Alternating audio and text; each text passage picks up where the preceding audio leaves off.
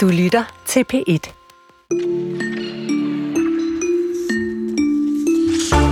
For demente, så kan det nærmest være umuligt at huske, hvad der egentlig skete i går. Men øh, ungdoms- og barndomsminderne toner tydeligere frem. Nu kommer filmen Demente til hjælp med et tilbud fra det Danske Filminstitut. Erindringsbio er små film fra 1940'erne og frem til 1990'erne, skulle jeg til at sige 1980'erne, der med dokumentarmateriale trigger hukommelsen og sætter samtaler i gang, både blandt øh, de demente, pårørende og de hjælpere, der er omkring dem. Lyt med om sådan cirka 20 minutter. Og hvis man ryger på UNESCO's lister over verdens kulturarv, ja, så kan man ikke komme højere op i forhold til opmærksomhed eller anerkendelse. Og det er nu sket for en flok ringborg her i Danmark. Og for miljøet og traditionen med klinkbygget klinkbygget både. Klinkbygget både, det er klinkbygget både. dagens alkoholtest, du. Nej, vi taler blandt andet med en ret glad forsker lidt senere. Men vi begynder med sagen om et dansk kunstværk, som en tredjedel af jordens befolkning måske har hørt om. Nemlig Jens Honings uh, Take the Money and Run. Det er kulturen. Velkommen tilbage til hverdagen. I studiet er det Chris P. og Jesper D. Ja, øh, vi begynder med Jens Honings meget omtalte værk Take the Money and Run. I dag har den fået sin forløbige afslutning. Der er nemlig faldet dom i øh, sagen mellem Kunstmuseet Kunsten i Aalborg på den ene side og Jens Horning i Københavns Byret for en øh, times tid siden. Og han er blevet dømt til at skulle betale næsten en halv million helt præcist 492.549 kroner, samt sagsomkostninger. De skal tilbage, tilbage, tilbage, nu har jeg også problemer, Chris, tilbagebetales tilbage til kunsten i Aalborg. Værsgo. Og hvad var det nu, der skete? Jo, altså tilbage i 2021, der lånte kunsten Jens Honning 532.549 kroner, som man skulle bruge til at skabe et værk, der skildrer en gennemsnitlig østrisk årsindkomst fra 2007, samt en gennemsnitlig dansk årsindkomst fra 2010. Pengene de skulle dernæst udstilles i to store glasrammer, men da værket det så kom tilbage til kunsten, der var glasrammerne bare tomme, og Jens Honing han oplyste, at han med vilje havde taget pengene til sig selv, og ikke havde tænkt sig at levere dem tilbage. Værket er, at jeg har taget deres penge, sagde han altså dengang. Og det nye værk, som kunsten havde modtaget, hed nu Take the Money and Run. Og de tomme glasrammer blev hængt op der på museet. Historien om værket gik hele verden rundt. Der var et bureau, der vurderede, at ja, omtalen var flere millioner dollars værd. Og det her øh, den her kunst gav dernæst Honing en frist, øh, kunsten gav dernæst Honing en frist for at levere pengene tilbage, men det gjorde han som bekendt ikke. I 22. januar måned, der valgte kunsten så at sagsøge Honing for kontraktbrud, fordi de mener, han har brudt kontrakten ved ikke at levere pengene tilbage. Omvendt er Honing så kommet med et modkrav på 550.000, fordi han mener, at museet har krænket hans ophavsret ved at lade pressefotografer tage billeder af de her værker, som de jo altså har hængt op, og videresælge det ud i verden og blive omtalt hele vejen rundt. Vi talte med Jens, øh, Jens Honing i minutter lige inden dommen faldt her i dag, og det her spurgte vores reporter, hvordan Jens Honing havde det lige der i det øjeblik. Åh, oh, jeg har det ikke så godt med indrømme. Jeg er, jeg er lidt, lidt betrykket med indrømme. Så, ja. Har du nogen, selv nogen forventning til, hvad udfaldet bliver? Altså, jeg tror, jeg tror at jeg taber øh, retssagen, så, og bliver idømt til at betale de der penge tilbage igen. Hvorfor tror du det? Men det, det, det ved jeg ikke, hvorfor jeg tror, men det er måske min værste frygt eller et eller andet, men det, det, det altså, øh, ja. Den har jo stået på længe nu, den her twist øh, og nu retssag.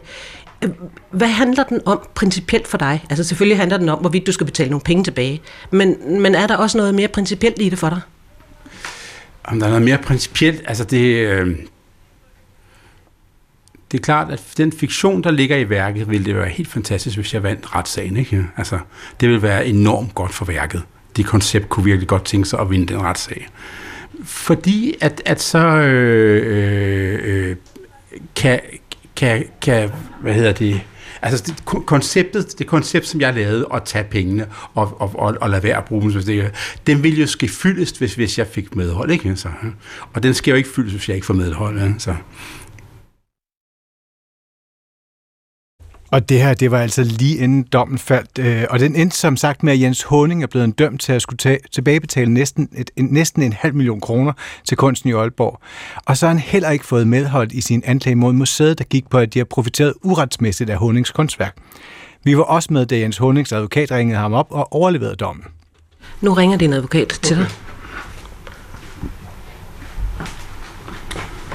Hej Peter. Ja, hej Jens, jeg har lige sendt dom til dig, Okay. Ja. og, og hvis det ikke er medhold, så du er dømt til at betale pengene tilbage. Ja. ja. Jeg har jo tabt sagen og, og tabt sagen, ikke? Så, eller jeg har ikke fået medhold i, i, nej, ja. Den er tabt og tabt. Og når du siger tabt og tabt, så er det fordi, du har jo i tabt til kunsten, som altså, øh, du er blevet dømt til at skulle betale pengene tilbage, men du har også tabt, fordi du har sagsøgt dem, øh, Ja. fordi du synes, at de uretmæssigt har, Ja. øh, har profiteret Ja. øh, på dit værk. Ja. Hvad er din reaktion nu?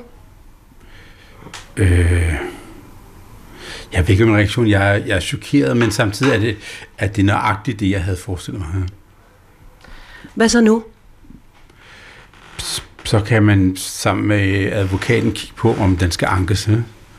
Altså, Hvad, hvad tror du, selvom du er jo ikke juristen, men hvad tror du vil afgøre det? Øh, det tror jeg må afgøres også muligheden for at få medhold. Ikke? Altså, Har du lyst til at føre sagen videre? øh, umiddelbart, nej. ikke? Har du de penge? Nej, nej, nej, det har jeg ikke, nej. Nej, det er jo, det er jo rigtig mange penge. ikke? Ja. Men hvad så? Ja, så ved jeg ikke. Ja.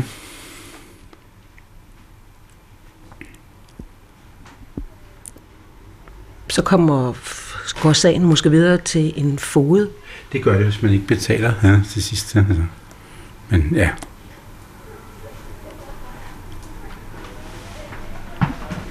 Ja, det er lidt øvrigt. Sådan sagde Jens Honing til vores reporter Karen Sikker, altså fra retten i dag øh, for nogle timer siden. Vi fortsætter med Honingssagen. Øh, vi har to gæster i studiet. Christine Ulrik Andersen, advokat. Velkommen til dig, Christine. Mange tak. Og i den, øh, lige ved siden af dig, der står Michael Jeppesen, tidligere kunstanmelder og øh, journalist. Velkommen til dig også, Jeppesen. Tak. Jamen, vi har desværre ikke fået hele domskriften endnu, øh, men kun resumeret af dommen fra Københavns Byret er gået fra. Skal vi starte med damerne først? Christine, Ja. hvad kommer dommen her bag på dig? Ja, det gør den, og jeg må starte med at sige, at jeg faktisk har fået dommen. Og du har fået dommen. Så jeg har nået at skimme den. øh, Perfekt. En enkelt skrålæsning, så, øh, så jeg har været nede og kigge i præmisserne. Og når øh, Jens Honing siger, at han har tabt og tabt, så er det faktisk ikke helt rigtigt. Nå, Øh, fordi at retten øh, siger faktisk, at det her er et ophavsretligt beskyttet værk. Hvilket jeg i øvrigt er fuldstændig uenig i, øh, så jeg synes, at dommen er forkert. Men, men, øh, men den giver ham faktisk ret i, at det, han har frembragt, er øh, ophavsretligt øh, relevant. Mm. Øh, og det var jo det, han gerne ville have. Og det er også derfor, at han får øh, det visningshonorar, som er aftalt mellem parterne.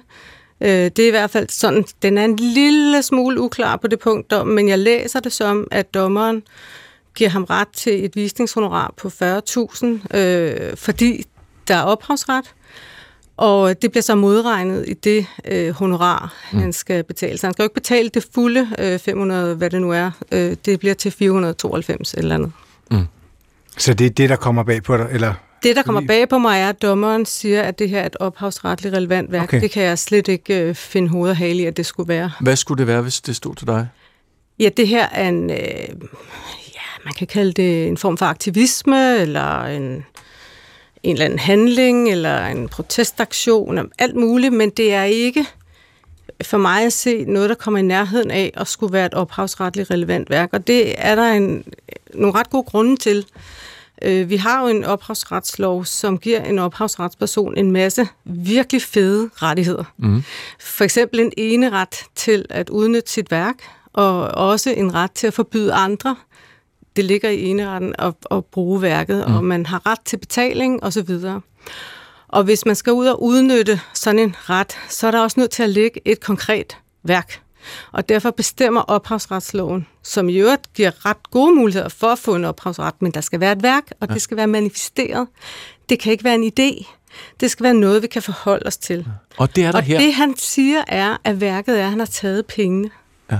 Og det kan aldrig blive et værk at tage nogle penge. Og det kan aldrig blive et værk at øh, misholde øh, en kontrakt. Altså, så vil jeg i hvert fald gerne se en masse mennesker ude i fængslerne rundt omkring og sige, jeg, jeg, skal, jeg er da dømt helt forkert, fordi det, jeg har lavet, det er da, det er da ophavsret. Det er da ikke... Så, så du ligger forskellen ved, at han, han, at han siger, at han har taget pengene, men ikke at værket er de udstillede tomme rammer? Jeg vil i øvrigt stille et meget stort spørgsmålstegn ved, om de udstillede rammer lever op til det, som vi så kalder med sådan et mm. gammeldags ord værkshøjde, fordi der er også et krav om noget originalitet. Men, men, men, hvis jeg er museum Ja, og hænger det op, ja.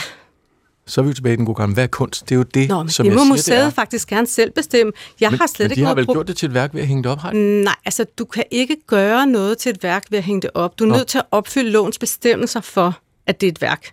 Du kan ikke beslutte dig for, at et værk, eller aftale, at et værk, men du kan sagtens aftale to parter imellem, at nu behandler vi det som et værk, mm. og vi betaler for det som et værk, og vi synes selv, det er et værk, og så, er, så kan det jo være lige meget, sådan set, hvad loven siger, men i sådan et interpartes forhold, vil man kalde det, der vil du så aldrig kunne gå ud og gøre gældende over for tredje mand, at de også skulle betragte det som et værk. Mm.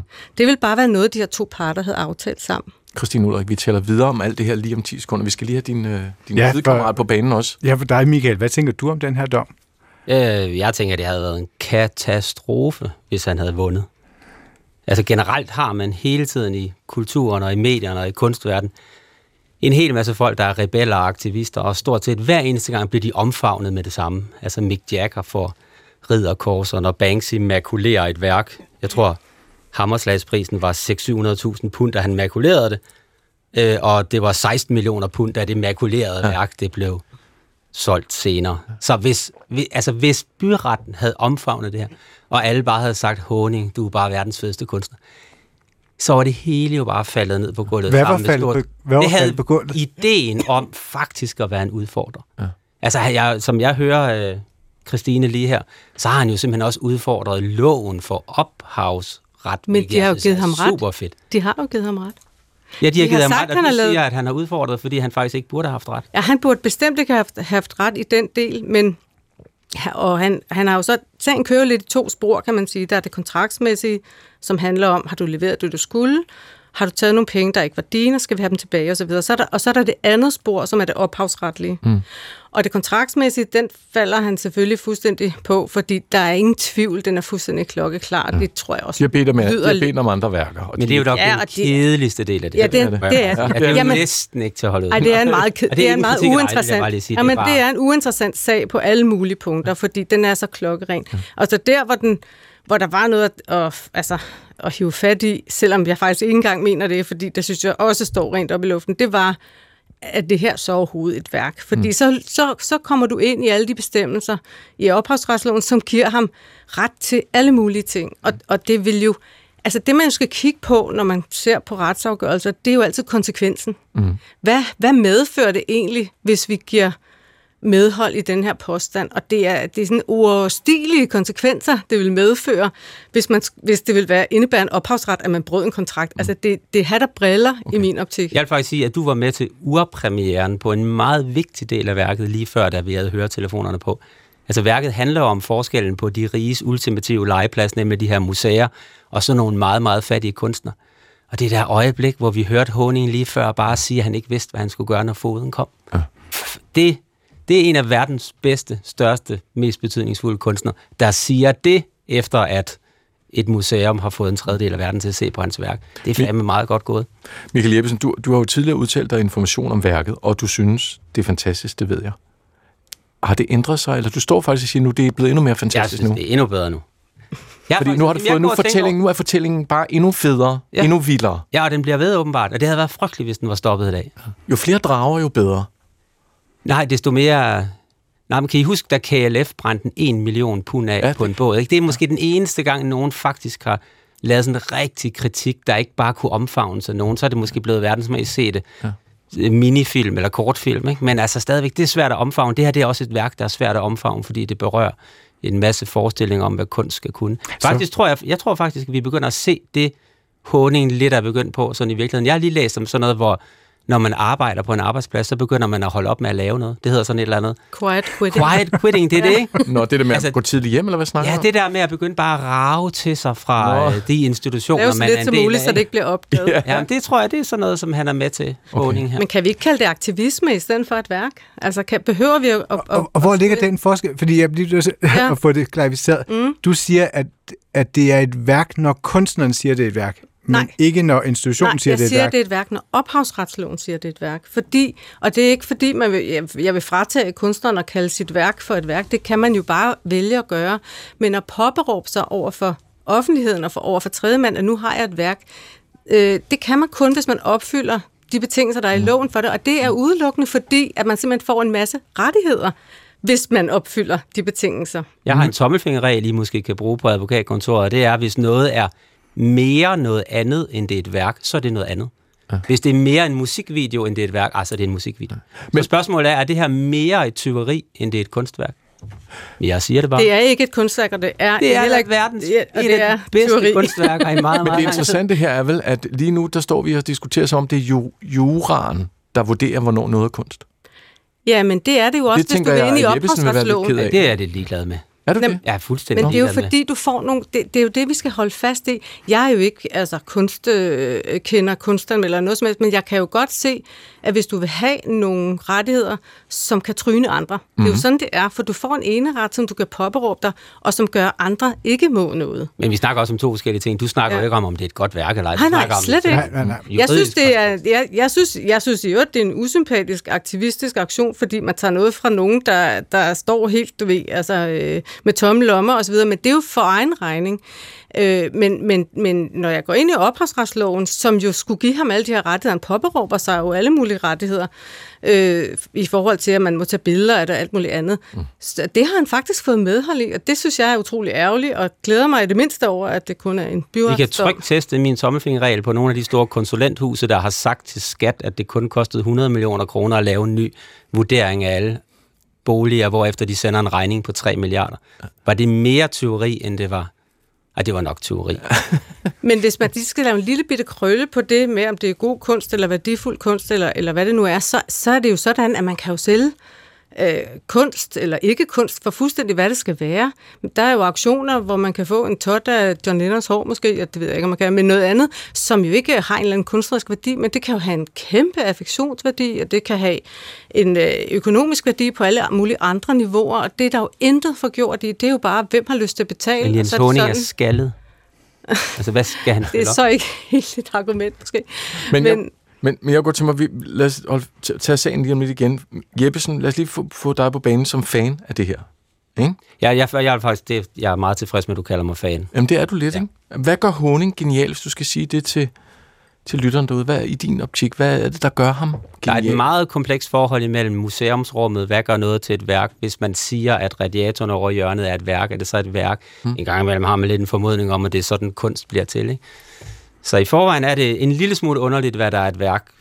Så tit er der en historie, der hører til. Hmm. Og lige i forhold til at være fan, så er det tit nogle meget selvrefererende værker.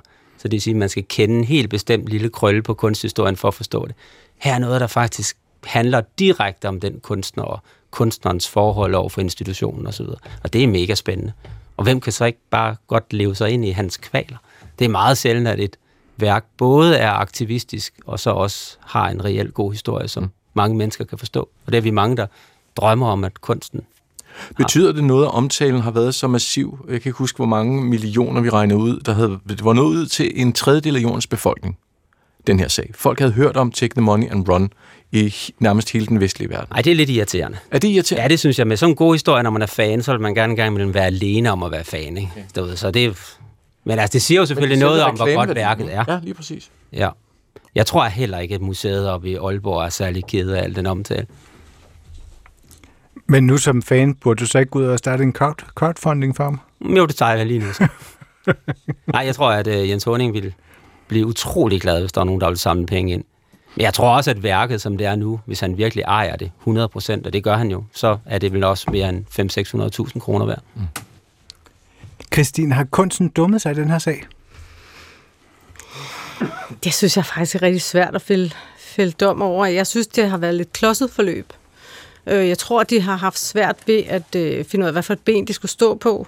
Øh, de er blevet overrumplet, og måske er de blevet første omgang overrumplet over, hvad det egentlig var for en, en kunstner, de havde med at gøre. Det kan jeg jo læse mig til, der er flere kunstkritikere, der synes, de burde have forudset. Øh, og så, så har de nok ikke lige altså, vidst, hvad de skulle gøre, for de stod med en tom plads øh, på væggen, og så oplever jeg tit i det kunstneriske miljø, og det er meget forståeligt, at der er en ekstremt stor berøringsangst for at være, øh, altså for at stille sig på tværs, og for at gøre noget gældende, og for øh, noget at skulle ende i en retssag. Det er et meget lille miljø, og man har ikke lyst til at blive øh, anset som øh, hverken grisk eller uforstående, eller en, der stiller sig på tværs. Så jeg, så jeg ser, synes jeg, i, i min verden mange gange forhold, der sagtens kunne have været påberåbt, som bare lader glide hen, fordi det, det, det dur ikke sådan en lille branche. Øh, øh, er der mange, der, der føler. Jeg kan se fortsætte rutediagrammet her. Okay, øh, dømt til at betale tilbage. Øh, Jeppesen siger, øh, han er skaldet, han har ikke nogen, der, du kan ikke tage hår, øh, hår af. Altså, nu, nu bliver det bare en fodsag, ikke? Nu bliver det en helt gemen sag. Det er kedelig fodsag. Ja, altså sådan ja. RKI, og du skal betale tilbage ja. parterne. Ja. Der er ikke noget straf, der er ikke men noget har, det har hele tiden været en ret død kedelig fodsag ja. i min optik. Men, faktisk. men der er ikke noget med fængsel. Det er bare for at hive fat i advokaten altså, i dig, for at sige, hvad er det, der sker nu? Nå, men det eneste, der sker, er, at uh, kunsten står med et dokument i hånden, som er en dom, og det uh, kan de gå ned i fodret med og sige, vi vil gerne have vores penge, hvis ikke han betaler. Så ja. bliver han indkaldt, og så ser de, har du en bil, har du et hus, har du et eller andet, vi og kan Han har jo et bagkatalog af fantastiske værker, som nu er steget i værdi. Det kan være, at de, de gør udlæg i det. Det kan være, at de gør udlæg i dem. Det vil jeg nok måske overveje at gøre. Øh, men, men, men det er uinter- altså, det er uinteressant, mm. dybest set. Altså for mig, helt personligt, har det, har det været afgørende, synes jeg, at, at det, han ikke, altså, at den der hopperup sig af, at han skulle have en, en ophavsret, at den skulle altså lægges ned. Og det, det er den ikke helt blevet her. Nej. Og det ærger mig, fordi det, det, det er helt klokkeklart i min optik. Boning, hvis du hører det her, du må ikke betale pengene tilbage, vi skal nok komme og redde dig. Det var Michael Jeppesen. ja. Tak til dig, Michael Jeppesen, og tak til dig, Christine Ulrik Andersen, advokat. Selv. Ja, tak for at blive klogere her øh, på det. Øhm, den er ikke slut endnu, den her sag. Og Jeppesen håber stadig, at den ender på MoMA, tror jeg. Så øh, vi får nok snakke videre om det her senere. Vi skal videre. Øhm, vi skal i biografen. På en lidt anden måde, end man normalt går i biografen. Fordi en person med demens øh, har selvfølgelig svært ved at huske, måske hvad der skete i går, øh, hvor man ligger, øh, hvor man lægger nøglerne osv. Men øh, selvom man glemmer ting i hverdagen, så kan hukommelsen og minderne jo stadigvæk gå rigtig mange år tilbage. Det kender de fleste af os, der kender demente. Det her med pludselig en duft, et billede, en barndom. Gud, det var der på gården, på Lolland og alt det her. Ikke?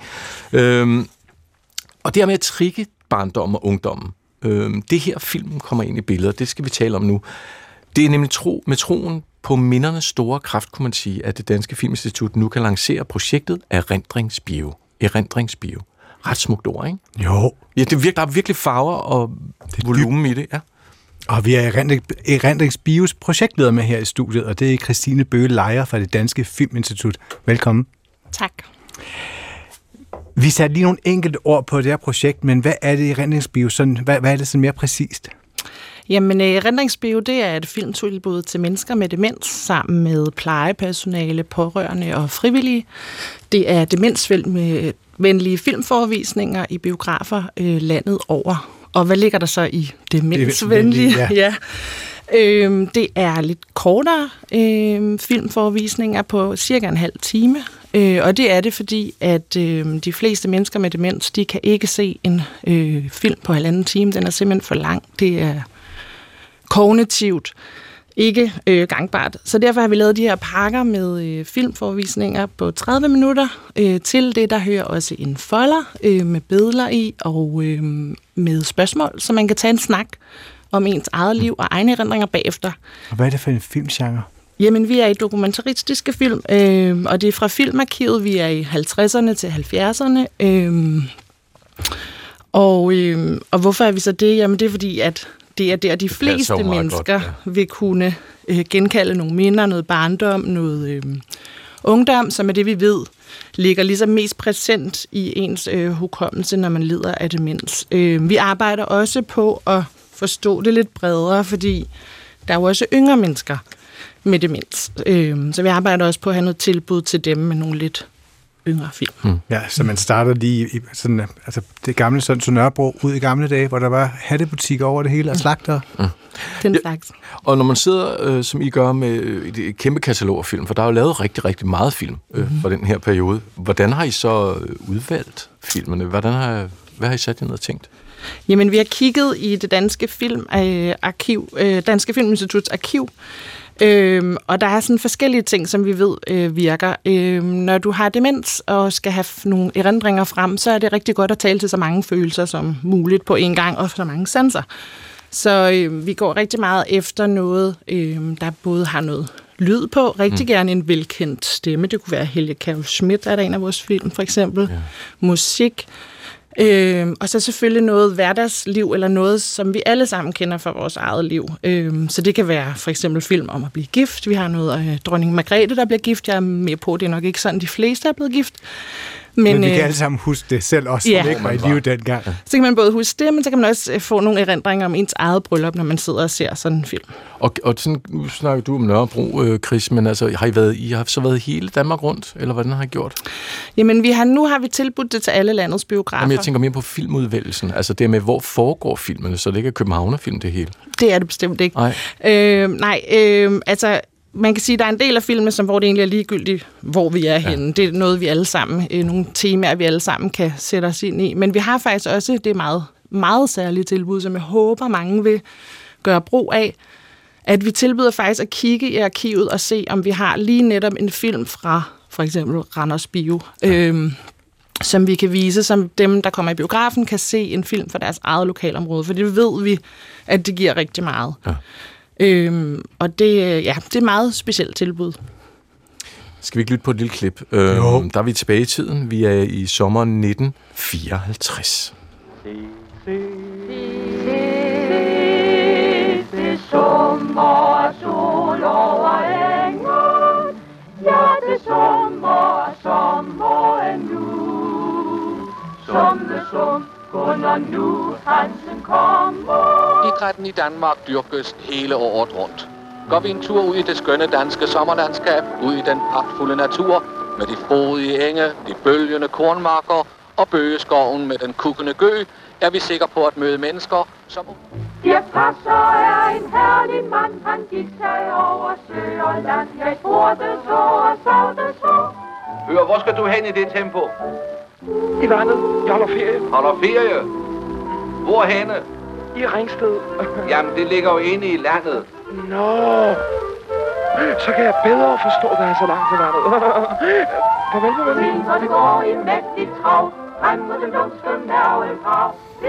Ja, et klip fra filmen Sol, Sommer og Badevand. En oplysningsfilm var det, der fra 1954.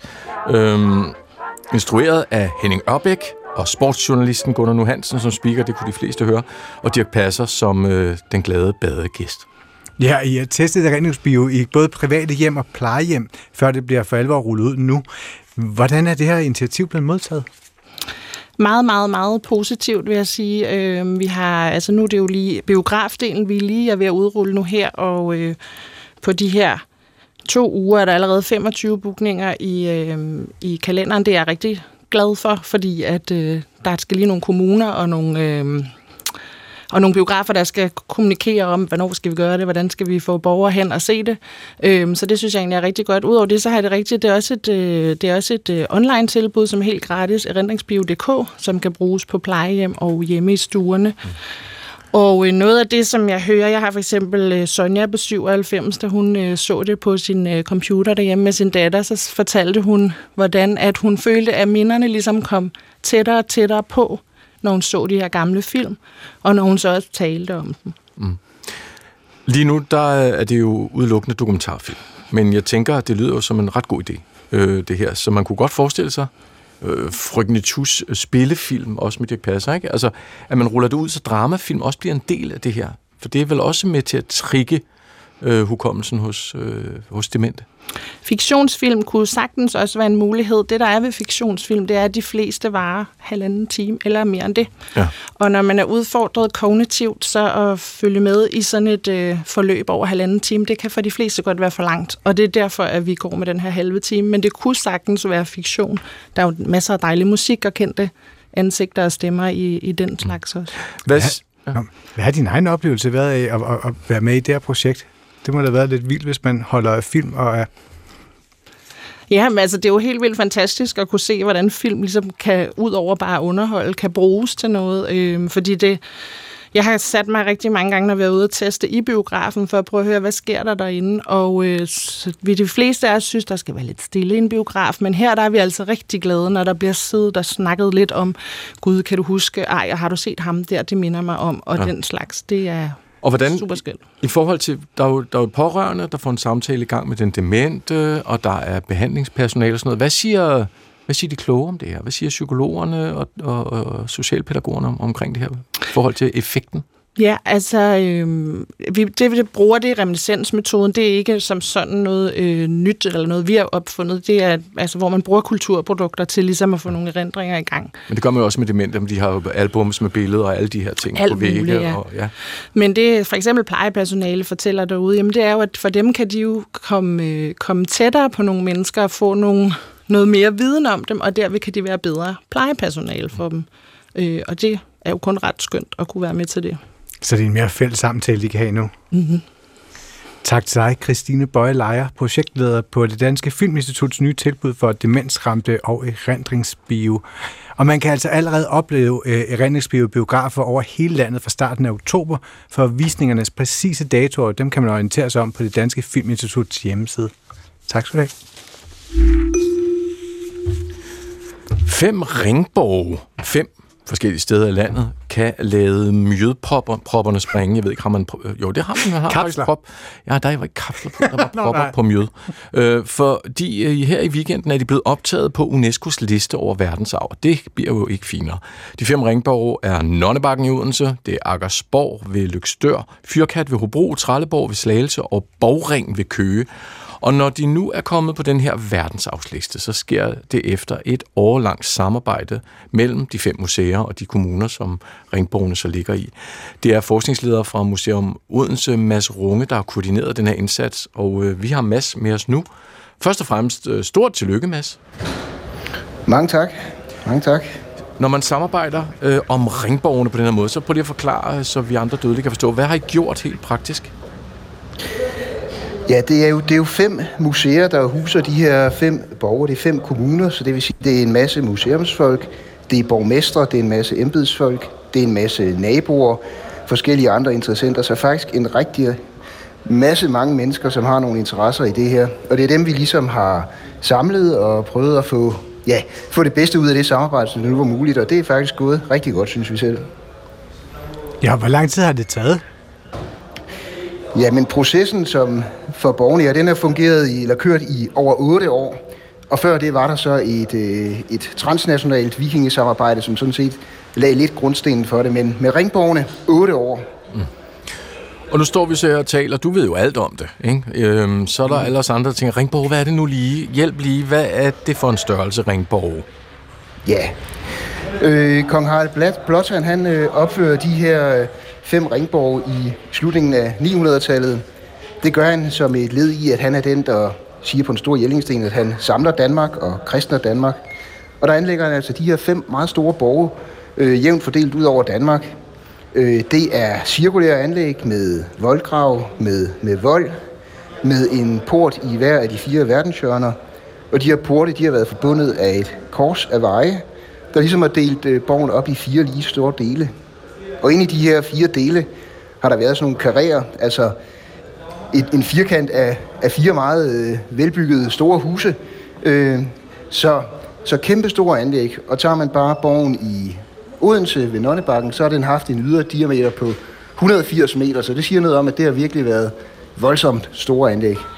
Og inden for, for borgvoldene øh, har der så været et samfund, øh, ganske almindelige mennesker arbejdet og levet. Ja, det har været sådan, at man har haft mulighed for at indkalde, kan man sige, øh, krigerne øh, i krisetider. Det har ikke været en stående her, som man kender det i dag, men det har været bønderne, man har kaldt ind, når der har været behov for det. Det vil sige, at i store dele af borgernes funktionsperiode, jamen, så har det været en formentlig en mindre gruppe krigere, men kan vi også se med deres hushold, altså med kvinder, med børn osv., som ligesom har sørget for, at borgerne kørte. Øh, men så i krisetider altså, kunne der komme en større gruppe krigere ind og, og bemande borgen. Og hvad kommer det til at betyde for dig med, med Nonnebakken? Jamen for mig er det jo, det er jo kæmpestort. Det er som sagt mange år, jeg har arbejdet med det her. Øh, så det er selvfølgelig en meget stor øh, tilfredsstillelse at få det på øh, den her meget, meget fine, eksklusive liste. Øh, men det er jo også noget, der giver et kæmpe løft til det her med Odense som vikingeby, og en virkelig en blåstempling af det, fordi udover at vi har den her meget spektakulære borg, og det eneste sted i, af de fem borge, hvor, borgene, hvor borgen ligger i en by og anlagt op til en by i vikingetiden, jamen så har vi også andre meget væsentlige øh, vikingelokaliteter i Odense, så få dem op i lyset, forsket og formidlet mere i dem, det er noget af det, som det her giver mulighed for. Mm. Og hvordan håber du så på at kunne bruge det for museet? Jamen jeg håber helt klart, altså, at øh, som sagt, de her forskellige steder, borgen skal formidles øh, langt bedre end den er i dag. Den skal trækkes op af jorden, op af glemselen, når man så må sige. Vi har også øh, den sidste vikingekonge, Knud den Hellige, liggende i Domkirken, som er et fantastisk fund med helt fantastiske, øh, over 1000 år gamle tekstiler. Og vi har andre spor af, af vikingetiden, så så nu får vi mulighed for at få om lidt lettere adgang til fonde og andet, og på den måde kan fortælle historien om Odense som den her meget vigtige vikingeby, det faktisk har været. Men Mads, der er jo den her udfordring, som du står med, øh, når man har sådan en ringborg. Det er jo, det er jo lidt kedeligt. Ikke? Hvis man er barn på, på 12 år, og man står og kigger på sådan en cirkel, man er blevet taget ud med sin far, så står man og tænker, shit mand, er det virkelig det, vi skal lave i dag, farmand? Hvordan formidler man, for jeg ved, det tænker I meget over, hvordan gør man det i dag, for at få folk ja. til at tænke, nej, det er faktisk ret fedt det her, nu kommer du lige herover og ser. Ja, og, og det er mega fedt. Altså det, der er i det for det første, det er, at nu, øh, hvor de her fem borge samlet set er udpeget til verdensarv, jamen så betragtes de af UNESCO som en samlet lokation. Og det betyder også, at vi faktisk kan styrke formidlingen ved at give nogle forskellige oplevelser forskellige steder. Ved Trelleborg ved Slagelse er der et museum, og der bliver en rekonstruktion af en del af borgen. Der er nogle skuespillere, der viser, hvordan man levede og arbejdede i vikingetiden, kan man sige. Så der får man en oplevelse. Ved Akersborg for eksempel er det hele det her store naturlandskab, fantastiske landskab, det ligger i. Og ved for eksempel Nonnebakken får man så en tredje oplevelse, hvor man altså har den her forbindelse til byen. Så på den måde kan vi lave nogle rigtig fede oplevelser, som faktisk supplerer hinanden, også således, at man kan få noget nyt øh, hver af de fem steder. Mm. Ligesom man bliver øh, certificeret af alle mulige andre steder i, i verden og i samfundet, hvad, hvad betyder det her stempel for jer, tror du? Altså, i, jeg lige vil sige kroner og øre, men i hvert fald i besøgstal. Er det noget, der kan mærkes? Man ved erfaringsmæssigt, at sådan en udpegning til verdensarv, det er i hvert fald noget, der betyder minimum et fordobling af besøgstallene. Øh, det ved man fra andre steder. Øh, så der bliver helt klart øh, et eller andet der, øh, og, og formentlig kan det også blive større end det, så, øh, så det er vi selvfølgelig glade for. Og udover det med de ekstra besøgende, ja, så øh, betyder den her certificering, som du kalder det, også at øh, staten forpligter sig til at passe på stederne i al evighed, så øh, begge de dele er vi jo selvfølgelig rigtig glade for. Hey, må lige høre der, inden, inden øh, vi går videre. Betyder det, når staten forpligter sig, at du kan øh, skrive til dem, Mads, nu skal I høre her, Nonnebakken, at det vi har sat i gang her, det mangler nogle penge, og så skal de på en eller anden måde hjælpe jer med at i stand til at gøre det klar? Sådan er det desværre ikke. Men, men det, de sikrer, det er, at de arkeologiske spor, der er af borgerne, øh, de ligger godt velbeskyttet, og, og de forpligter sig sådan til at gøre, se til at gøre det altid. Øh, vi håber selvfølgelig, at øh, vi også skal lokke nogle penge ud af staten, fordi det vil også være noget, der gavner Danmark jo bredt set, og særligt med det her hele nationale fokus. Men det er en proces, vi går i gang med, men det, det er der ikke nogen garanti for, at øh, vi på den måde får, får kroner og øre ud af det for staten. Nå. Og nu kan jeg jo høre på dig, at det er kulminationen på otte års arbejde, altså faktisk længere tid end det. Men, men hvordan kommer det her samarbejde til at fortsætte, håber du? Man kan sige, at det her med at komme på listen har været et kæmpe stort arbejde og involveret som sagt rigtig mange mennesker, men det er jo sådan set først nu, at det helt store arbejde begynder. Øh, og vi har heldigvis øh, draget en rigtig masse gode erfaringer og skabt nogle meget stærke netværk, og i øvrigt også lavet en model for, hvordan det her skal organiseres fremadrettet. Så øh, øh, det, det, det, det kommer helt klart til at fungere, og der bliver nogle samarbejdsgrupper omkring forskning og formidling, turisme og hvordan vi i øvrigt passer på stederne. Så øh, vi er faktisk ret langt i den proces der. Og hvordan forestiller du det, at det skal fejres? Jamen, øh, når vi nu kommer hjem, vi er jo nogle stykker, der stadig er nede og repræsenterer Danmark hernede i Saudi-Arabien. Men når vi kommer tilbage, så øh, lørdag den 30. september, der bliver der en stor folkefest på alle fem borge. Og mellem kl. 12 og 14, der kører det synkront alle steder. Borgmesteren er med, og andre vipper er med. Men det bliver i det hele taget en meget, meget stor folkefest, fordi som sagt, det har involveret så mange mennesker, og vi vil meget gerne give noget af den her gave, den her historie, tilbage til folk, så øh, det, det bliver fest og ballade og sjovt, så det skal folk endelig møde op på, op til ved alle fem borgere. Og Mads Runge, bare lige for at få plads, du er, du er ikke dernede som turist eller for at se øh, saudiarabisk fodbold med alle mulige verdensstjerner. I er på sådan en stor verdensarvskonference, ikke sandt? Jo, vi er på sådan en kæmpe øh, UNESCO verdensarvskongres, hvor alle verdens lande er repræsenteret, hvor vi sidder ved nationale borde med skilte foran osv., så, videre. så det, øh, det, der er bestemt, der er 1000 mennesker eller noget af den stil, og der er møder og det ene og det andet hele tiden, så nej, det er bestemt ikke ferie. Skal du så fejre med møde i aften? Det er der jo ikke rigtig mulighed for her, men... Ej, det, det, det, skulle sige, hvis du kan finde mjød, Det kan du godt være, der var taget noget hvis du kan finde mjød i Saudi, så tror jeg, at du... Jeg vil da smule noget med. Men, Ja, en alkoholfri øl kan vi nok øh, svinge os op til. men tak for at tale med os her. Tak og tillykke til Mads Runge, forskningsleder for Museum Odense. Vi bliver lidt i sporet. Øh, Et af de andre områder, der i, her i nyere tid, for et år siden, er blevet udpeget og sat på den fine UNESCO verdensarvsliste, det er den nordiske tradition for klinkbyggede både. De er kommet på det, der hedder den immaterielle verdensarvsliste. Jo, nå, nå, tænker du. Hvad så?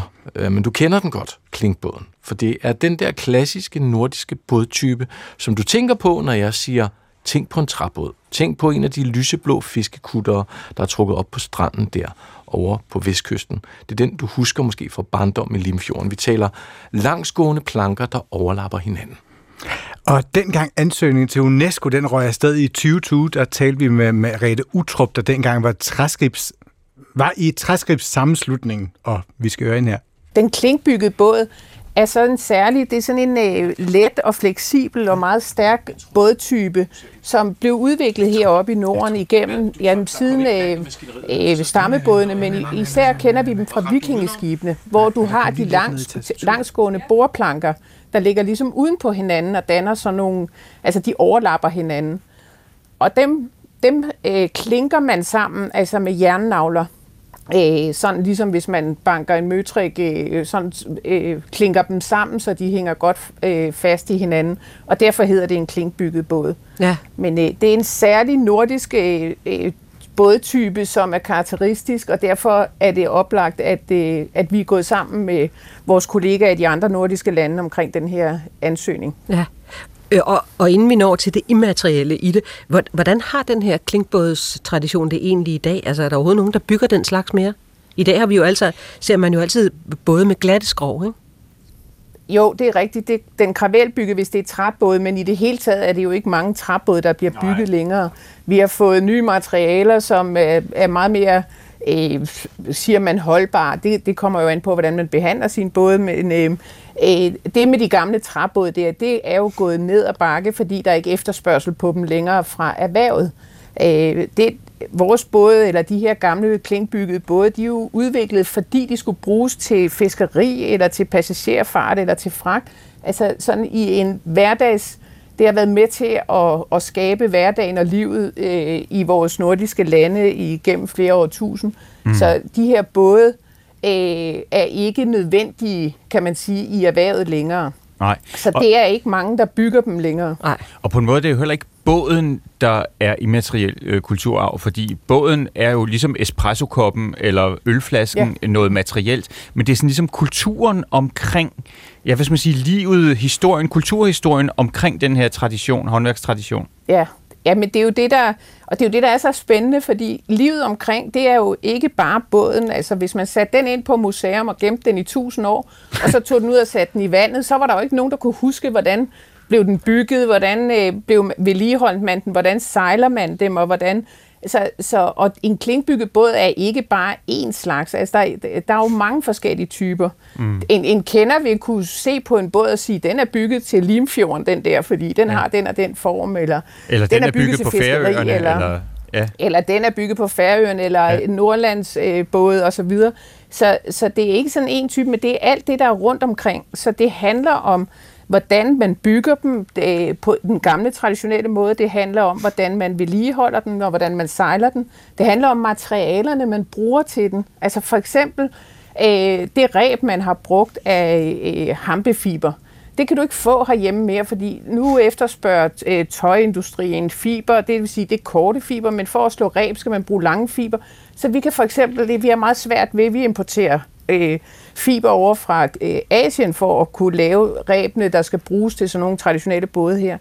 Men det er jo også hele det, det, er jo hele, øh, det sociale omkring bådene også, altså de stævner, som vi holder rundt omkring, øh, både på tværs af de nordiske grænser eller i de enkelte lande, de er jo også med til at holde livet i gang. Så det er alle de her aspekter, som mm. er med i, øh, i ansøgningen. Ja, som er det, der gør det immaterielt. Og sådan blev den første fælles, nordisk, fælles nordiske ansøgning faktisk en realitet. Ja, skønt. Vi fortsætter faktisk i sporet. UNESCO har gennem tiden udnævnt over tusinde steder i verden til verdensarv, og indimellem så er det ikke kun glæde, som vi har hørt her de sidste par indslag. Det vækker også harme, når de gør det. Det er tilfældet i Israel efter den arkeologiske fundplads Tel Es Sultan i Jericho i går kom på UNESCO's verdensarvsliste. Stedet optræder under overskriften Verdens kulturarv i Palæstina, og det er ifølge det israelske udenrigsministerium et tegn på en politisering af UNESCO. Det er CNN, der skriver det her. I studiet der har Chris og fået besøg af Helle Porsdam. Hej Helle. Hej. Godt, du kunne være her. Professor i historie og kulturelle rettigheder ved Københavns Universitet. Øhm, jamen, lad os da få det her sted på plads. Tel Es Sultan i Jericho. Hvad er det for et sted? Det er et sted, som har øh, præhistoriske ruiner, der går helt tilbage til det 9. århundrede før Kristus, så vidt jeg har læst mig til. Og så ligger det uden for den gamle by øh, Jericho, øh, som er en af de første landsbyer, som vi kender til, og som har været kontinuerligt beboet øh, lige siden. Øhm, cirka to kilometer fra ruinerne af den oprindelige by Jericho, øhm, som også indeholder ruiner af vigtighed for jødisk historie, for eksempel en synagoge og for, for kristne også.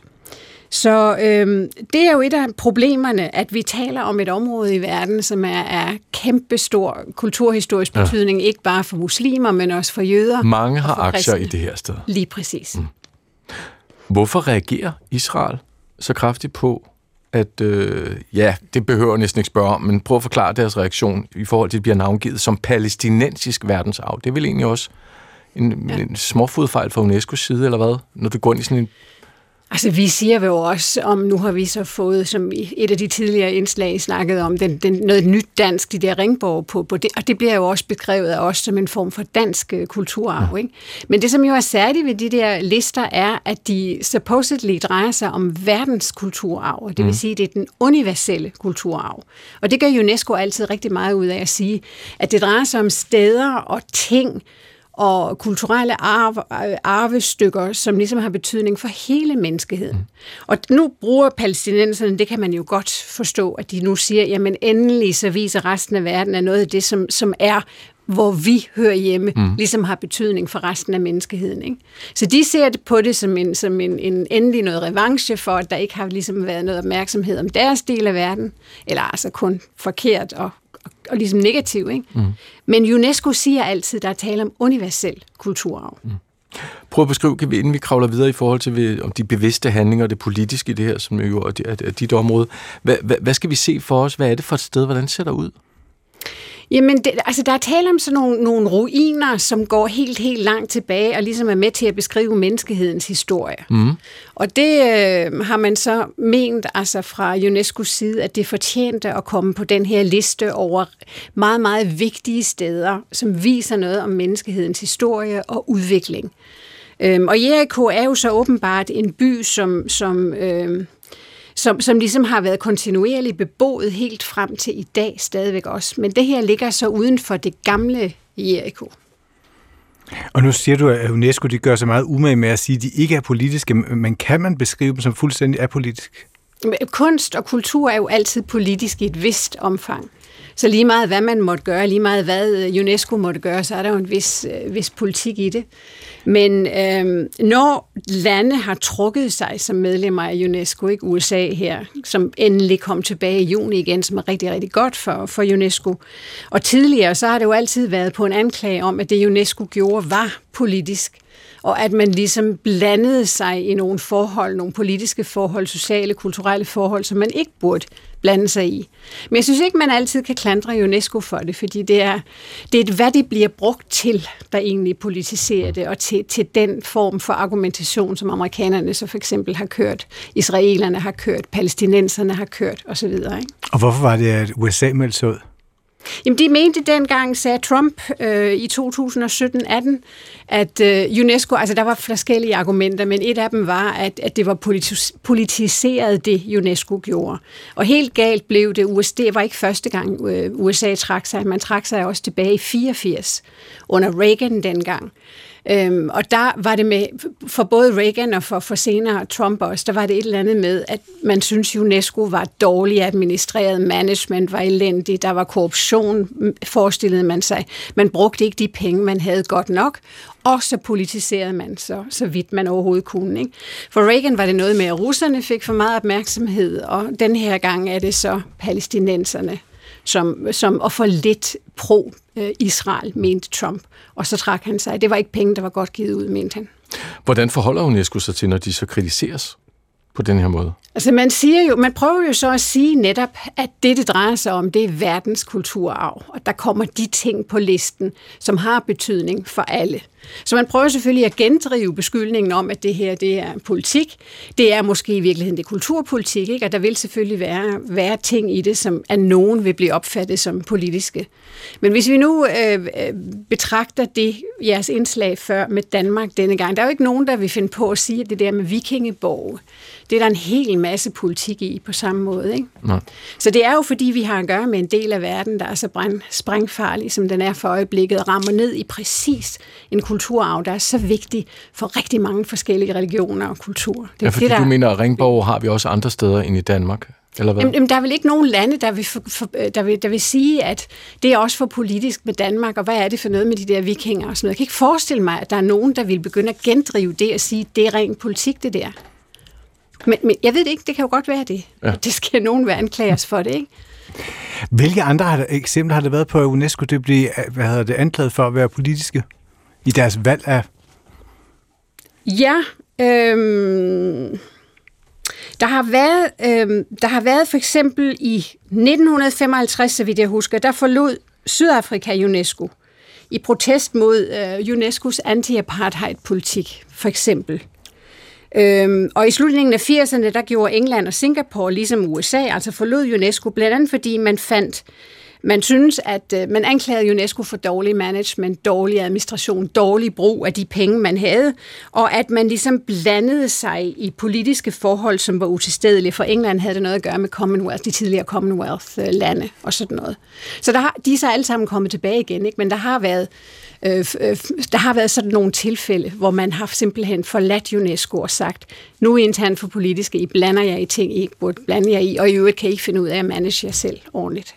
Og nu er de jo så i gang med det her stormøde. Øh, er der nogle områder, eller nogle sådan monumenter, hvor du tænker, at, at der kunne være problematikker i forhold til, hvis de blev udnævnt i fremtiden? Altså, hvad tænker du på? Hvad for nogle monumenter? Jamen, jeg tænker så, at fremtidige kulturarvsudnævnelser. Eller... Okay, okay. Altså en af de ting, som, som en af de grunde, som fik USA tilbage igen, det er jo, at man har set de sidste år øh, Kina virkelig gå ind og bruge de store FN-organisationer til at promovere kinesiske værdier. Og det kan USA jo ligesom i, med, med trade wars og hvad ved jeg, øh, ongoing for øjeblikket, ikke rigtig lade sidde på sig. Og et af, en af de ting, som Kina har gjort, det er netop massivt at få kinesiske ting på verdensaflisten. Så som hvad? Nu kan jeg ikke huske det, men der er en lang, en en lang liste over ting. Hvis du ser på, hvad de forskellige lande har fået på, vi har jo 11 i Danmark, ikke? og i Kina har de jo, jeg ved ikke hvor mange, det er også et kæmpe land. Men, øh, men de har jo brugt de år meget til ligesom at, at snakke kinesiske værdier, og til at få en præsens i de der internationale fora, som USA ikke kunne lide. Og det er den, som den, en af de uofficielle grunde til, at USA kom tilbage igen. Og hvad tænker du så, altså sådan, at, er, det, er UNESCO så blevet mere, altså er de blevet dygtigere, eller er de blevet mere påpasselige nogle steder? Har man en fornemmelse af det? Ah, jeg ved simpelthen ikke. Altså, det, som jeg synes er så, så, øh, så fantastisk ved, jeg har en UNESCO-chair i, øh, på Københavns Universitet, øhm, og, og arbejder sammen med UNESCO om de kulturelle rettigheder, som blandt andet er retten til at deltage i kulturlivet, retten til at nyde fordel af videnskaben og dens fremskridt. Og det, som er så fantastisk ved UNESCO, synes jeg, er, at de har jo ingen som helst formel magt nogen steder hen, men masser af symbolsk øh, værdi. Ikke? Altså for eksempel, at, at, den, den, at det har fået så meget omtale i pressen, at vi, har, at vi har fået endnu nogle ting på verdensaflisten. Ja, vi taler om klinkbåde, ikke? ja. Hvem havde regnet med det? Nej. Nej. Og det bliver det ved med at have stadig stigende interesse. Det gør det. Ja. Og det her, nu hørte vi jo så også i indslaget før, ikke, at man får dobbelt så mange turister ud af det. Så turisme mm. er jo en ting. Men en af de ting, som, som UNESCO jo slår meget på, er, at det så er vigtigt, at man passer på den der turisme. Altså man så ikke får ødelagt de der skrøbelige gamle ting en gang imellem. Ikke? Og så er der klinkbåden, og der var ringborgene her i dag. Er der, er der, er der, andre, er der andre seværdigheder her i Danmark, som man skulle holde øje med i, i fremtiden? Er der noget, hvor du tænker, det kunne godt lide, de kunne godt stå på sådan nederst på listen? Altså sådan noget som det, du, du, vi snakkede om før med trommedansen for eksempel. Så, så, sådan nogle ting kunne jeg godt forestille mig kunne. Altså var det mere sådan, tra- altså traditioner Ja, også? men det er det jo også. Altså det er ikke bare monumenter og sådan noget, det er også traditioner, kulturelle traditioner øhm, og så videre. Jeg ved, det har også været diskuteret i, i forbindelse med, ikke, ikke lige den her liste, men UNESCO har forskellige lister også, samarbejdet i grænselandet, altså det dansk-tyske samarbejde, har, øh, har været op og vende, om det skulle ligesom vise som et godt eksempel på, hvordan man rent faktisk kan opføre sig i grænseland, og som andre dele af verden så kunne lære noget af. Og det er vel noget, som vi er meget glade for. Ja, absolut. absolut. Hvad, hvad er det så, man kunne vise der, eller hvad, hvordan ville man ligesom sætte, sætte fokus på det? velviljen. Hvordan man har hvordan man har brugt hinanden. Altså jeg er selv fra, fra Sønderjylland og synes, er vokset op med, med tysk. Ikke? At der, når vi for eksempel sang i kor på de, på de danske gymnasier i Sønderjylland, så var det, det det danske gymnasium i Flensborg altid med. Altså der var den der over grænsen aktivitet ikke? Og, og goodwill, øhm, som, som måske man mener andre kan lære noget af. Jamen, det er, det er sindssygt interessant. Hvad er, det, er, der sådan, er, der, er der et lille sted her i Danmark, hvor du tænker, at, at du selv har sådan et personligt forhold til, ud over lige grænse? Mm, nej, ikke lige komme på noget. Men nu er vi jo blevet, blevet øh, det, det er jo så ikke lige, jo det er også UNESCO, men Dansk Arkitekturby, ikke? Altså det, det er jo også sådan noget, som giver en masse goodwill. Ja, jeg holder meget af København, Ja, så det synes jeg er helt fint, at vi er blevet. Men tak skal du have, Helle Porsdam, som er professor i historie og kulturelle rettigheder ved Københavns Universitet. Tak for besøget. Du bruger 1.386 ja. kroner i Plantorama. Ja, men det er dødt nu. Du kender typen, der bruger dumme penge. Og jeg har sådan en forestilling om, hvordan det ser ud.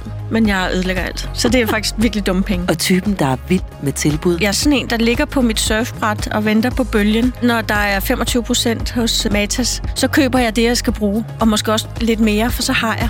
Anne Glad kigger de kendte efter i deres kontoudtog. Jeg får nærmest sådan noget skumfrode om munden, og så kan jeg shoppe helt sindssygt, og så bliver jeg så flov bagefter. Du kender typen. Lige nu eksklusivt i DR Lyd. Gå på opdagelse i alle DR's podcast og radioprogrammer. I appen DR Lyd.